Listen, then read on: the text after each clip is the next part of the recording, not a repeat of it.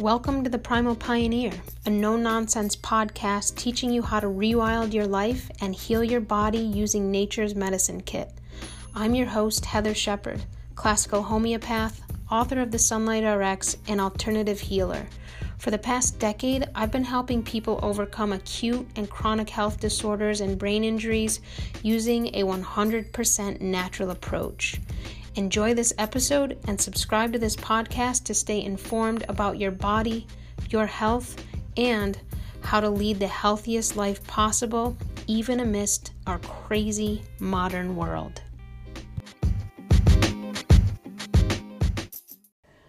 The following episodes are a true story about me and my partner Jen's rewilding journey and quest.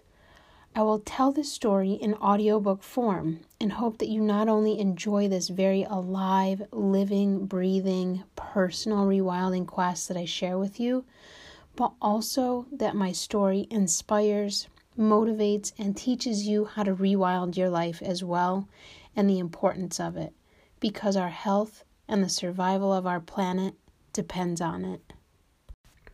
Rewilding Chapter 8 how sunlight builds your hormones, and Mexico initiations.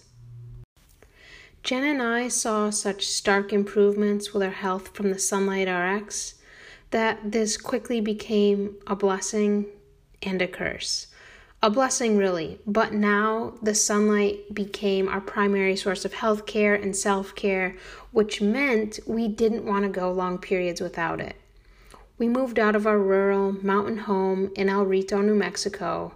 Once the house sold, and then we moved into a beautiful, funky adobe home in Pilar, New Mexico. Not quite as isolated as El Rito and more water availability. The home was right on the Rio Grande and had water rights, and water rights are liquid gold to the desert dweller farmer, which we were super stoked about starting. Finally. Maybe this house would be the house where we'd start our garden dreams, our homestead dreams, and really dive into those projects. So we moved into the home on May 1st. The sunlight was stellar, and the house was away from neighbors far enough that Jen and I could continue with our stark naked Sunlight RX practice. And Jen and I got so dark that summer, often a very positive sign that vitamin D stores are building. That people would ask us where we'd been as if we traveled to this far out remote island tropical paradise of Bali or Cuba or Mexico, but the truth is, we didn't. When we told them that we'd built our tan right here in New Mexico, they looked at us puzzled and as if they didn't believe us. But honestly, the equation is pretty simple. The more sunrise light you're in, starting at sunrise, as close to that sun coming up over the horizon as you can get, the less you burn and the more you tan in afternoon sunlight.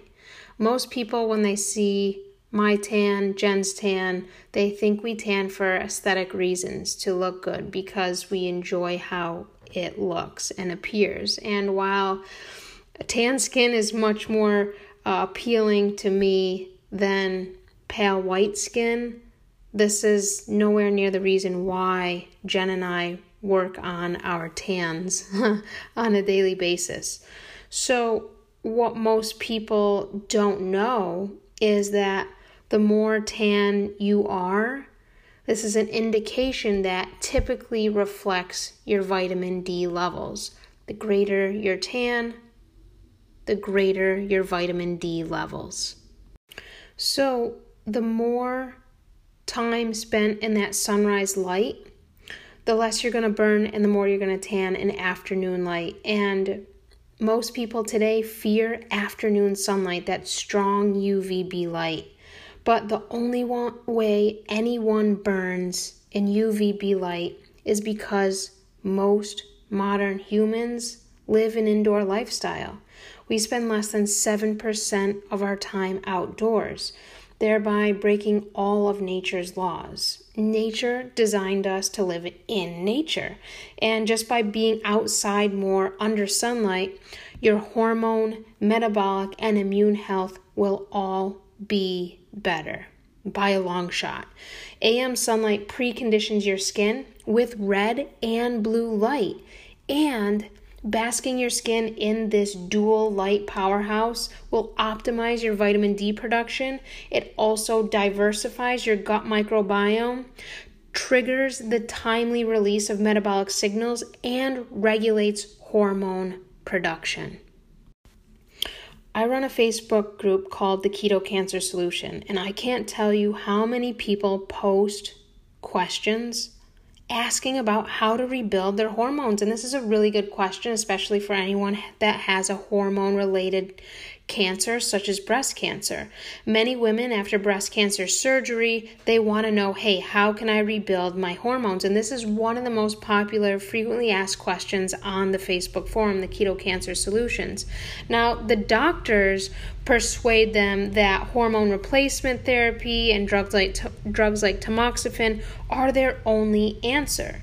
However, in my experience in working with breast cancer patients, hormone replacement therapy and Tamox are very poor, unhelpful band aid approaches to trying to support hormone health. If you want to rebuild your hormones from a natural root place, you've got to spend more time in sunlight. And this sounds so simple, so uh, simplistic, and just not super powerful. Like, how can sunlight have this power to rebuild our hormones? It is the most powerful thing out there to rebuild our hormones and our metabolic health. And I'm going to break down why here for you in super simple terms. So, 312 nanometer light, that is UVB light. 312 nanometer light plus LDL cholesterol. This is how you produce vitamin D. Now, most cancer patients, especially those with a hormone related cancer, such as breast cancer, have an LDL level below 200, and this is all in US American measurements, okay? The allopathic medical profession wants your LDL cholesterol around 100 hey in, even lower. In fact the lower the better. They say this is the key to a healthy heart right? But this is total horseshit.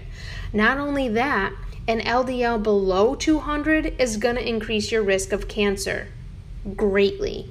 One basic foundational reason why is because without an adequate amount of ldl cholesterol you can't make vitamin d and vitamin D, the, the title of it, how we categorize it, it's a little uh, deceiving because vitamin D is actually a hormone, a very important hormone.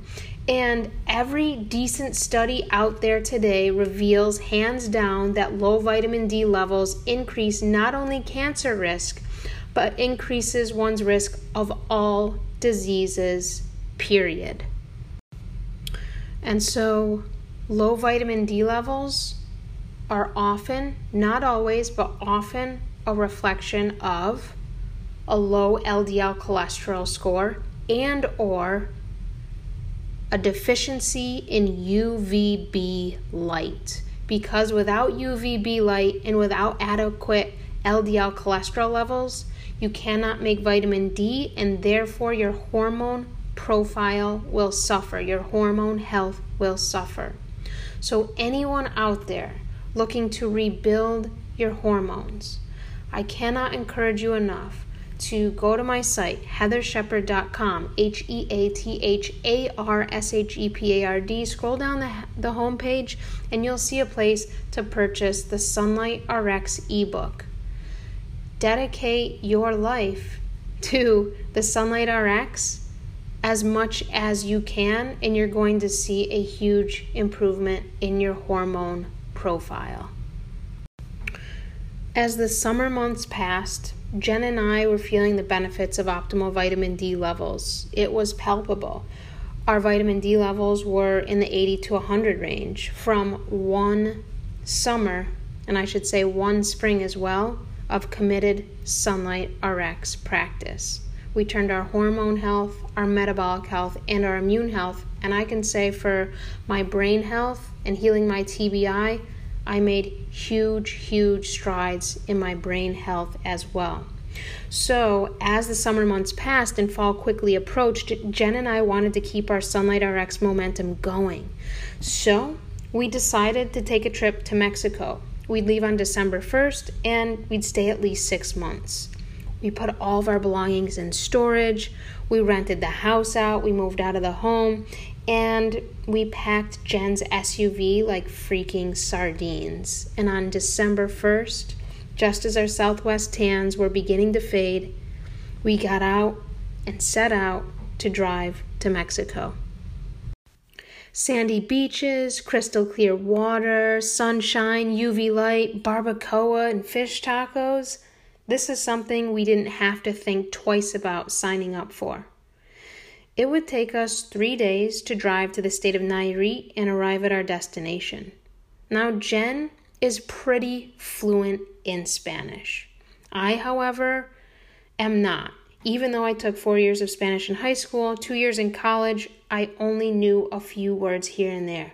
Hola, buenos dias, donde está el baño, cuánto cuesta. These are basically the few words I know, and you can add in a lot of other food words and unconjugated verbs. This was about the extent of Spanish that I knew going in. Now, the drive through Mexico is a whole other ball game and presented its challenges for several reasons. One was that Jen and I were a same sex couple, and I'm what's referred to as a hundred footer in the lesbian world, meaning you can tell I'm gay from a 100 feet away. Right? It's pretty much a dead giveaway. So, this didn't fly so well on our drive through Mexico. When we were stopped at a toll booth, roadblock, or passport inspection site, all ran by men, mind you. They'd always ask Jen, in Spanish, if she had a husband. A staunch homophobic question okay? And most men, they can't handle when they think of a feminine woman being with another woman, right? The Mexican militia didn't like me, so we'd get stopped, searched, and our entire car searched when we had to stop at these checkpoints. Another thing that red flagged Jen and I was a driving sticker. Before you drive in Mexico, from the US or Canada, you need to buy a sticker that registers your car. Now, I'll be the first to admit that our trip to Mexico wasn't super planned out. We were busy with work, with moving our stuff out of our home. We literally just booked our Airbnb, Google mapped how to get there, got our passports in order, and we hit the road. We didn't plan this out logistically well. I will admit that right up front. This was kind of a last minute plan and a spontaneous kind of trip. So, when we were stopped and we didn't have our driving sticker, our registration sticker, they'd always ask where it was. And we had no idea what they were talking about and had to translate what they meant by driving sticker into English. I say we very lightly because I had no idea what they were trying to say. Jen, being pretty fluent in Spanish, caught on to this.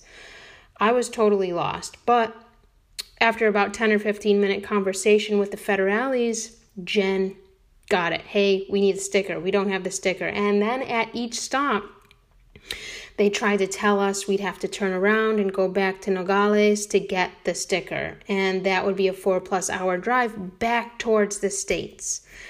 Each time, Jen told them we weren't going to do that. So they settled for a hundred US dollar payoff each time, and we continued along our route.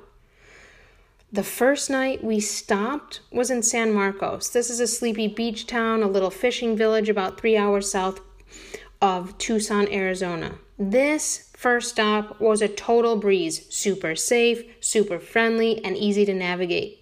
The second night we stopped, however, was a bit of a shit show.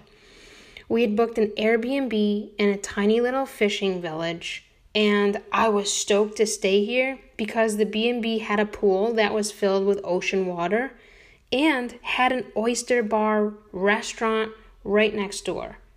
So, I was looking forward to this, and I happened to be driving this leg of the trip. We were coming up to our exit, but Google Maps kept rerouting us. The only option for a turn was a tiny sand road. And by sand road, I mean picture a beach with sand. Take the beach away and then just the sand. That's what the road looked like.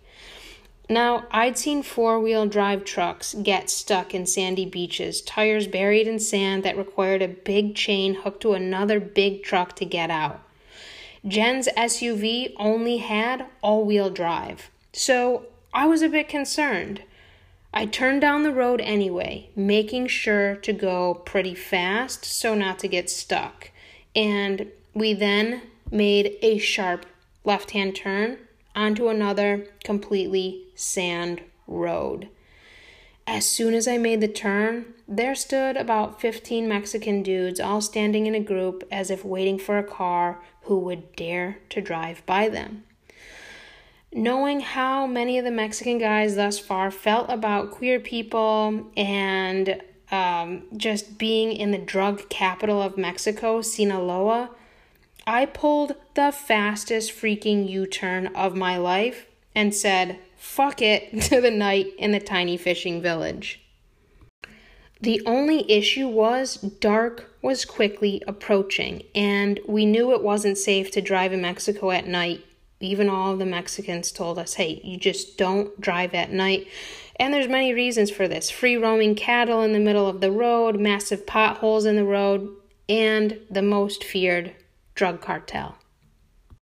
So I hauled ass down the highway. The sun was setting, and Jen looked up the nearest big city, Mazatlan, a 58 minute drive from where we were. I never drove so fast in my life.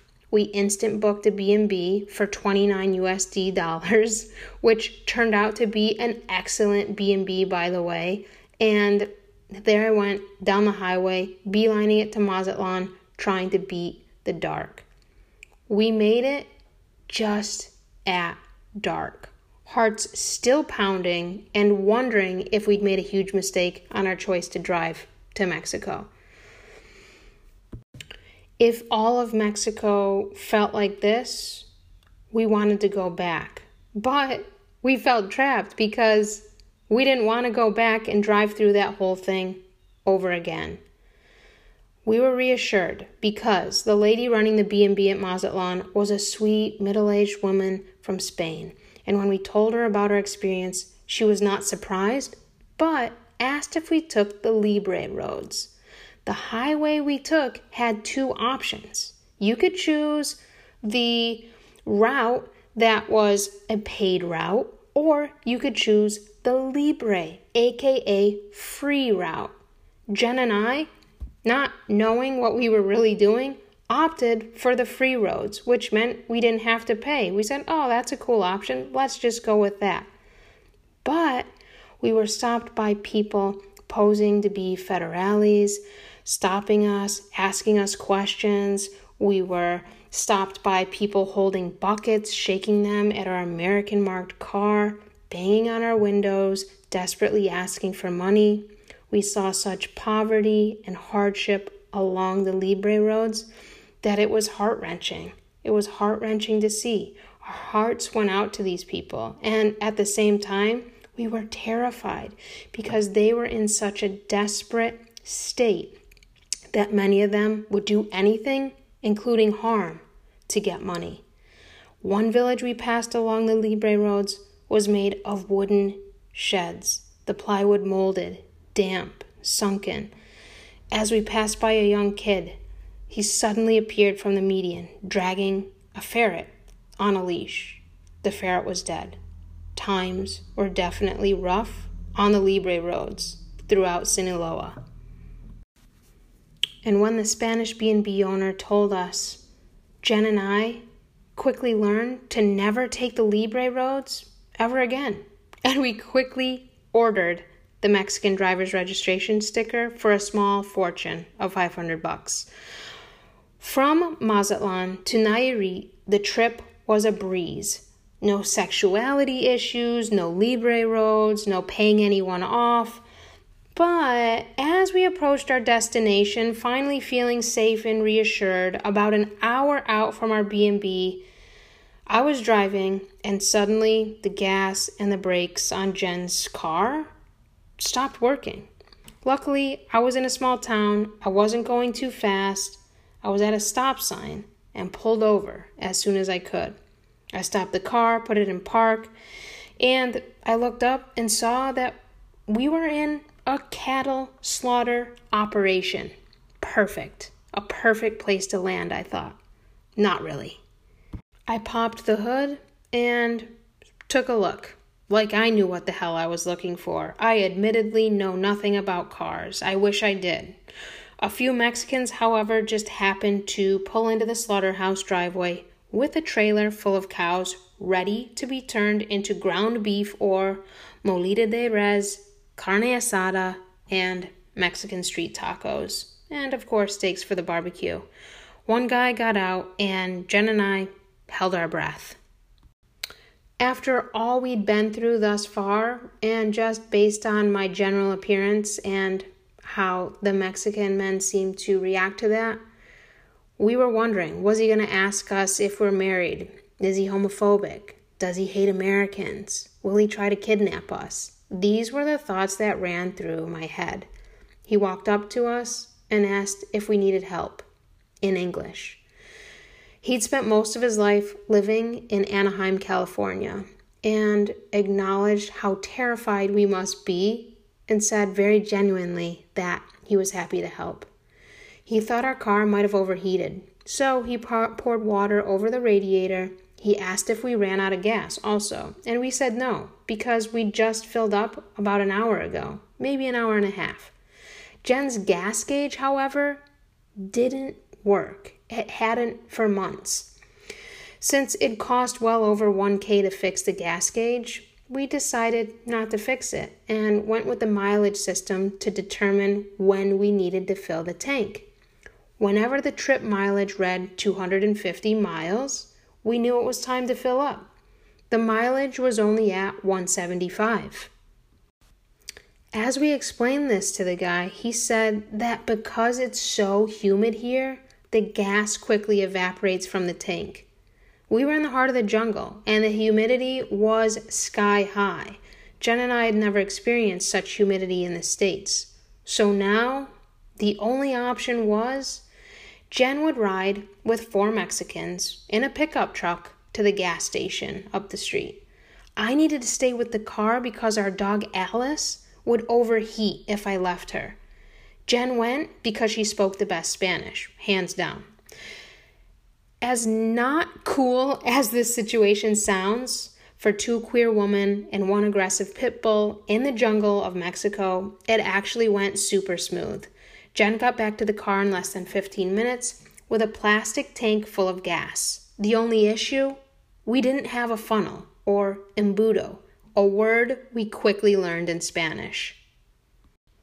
So, all the guys at the cattle slaughterhouse looked around the barns and the buildings for an embudo. There was no embudo to be found. So the guy from California called his cousin, asking him to bring an embudo. Thirty minutes later, and no cousin yet to be found, we pulled an old fashioned Mexican embudo trick.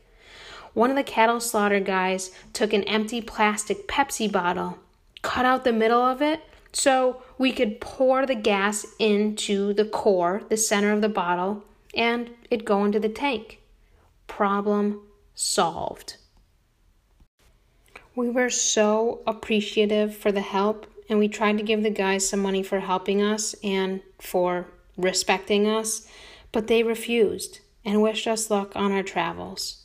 An hour later, we pulled into our small little beach town and made our first stop, of course, at the health food store. We were concerned that the town wouldn't be gay friendly. Could we be out? Was it safe? Were they going to accept us? These are all questions that run through my mind whenever I get to a new place, be it a different country or a different town or state in the US. But we were quickly relieved when we walked into the small yet hip, clean, and super cute health food store to see the prettiest, most feminine guy working there. Frankie was his name, and he was queerer than a $2 bill. With Sinaloa past us, Nayarit embraced us with loving, kind, open arms, and we loved it just as much and a little more right back. The quest for sunlight during the winter seemed like a simple, easy task to attain back in the States when we were planning our trip, or should I say, half assed planning our trip.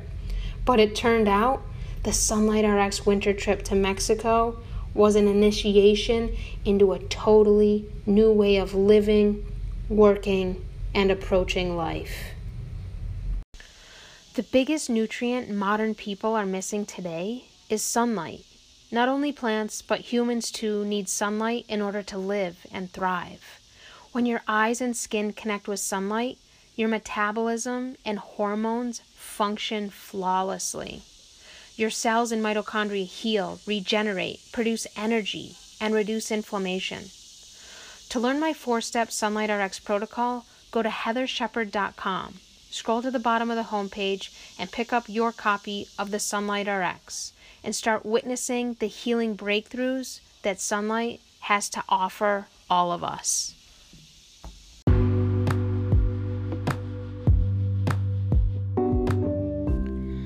To learn more about rewilding your life and healing your body naturally, subscribe to this podcast and follow me on Instagram at sunlight underscore rx or visit me online at heatharshepard.com or wildandform.org.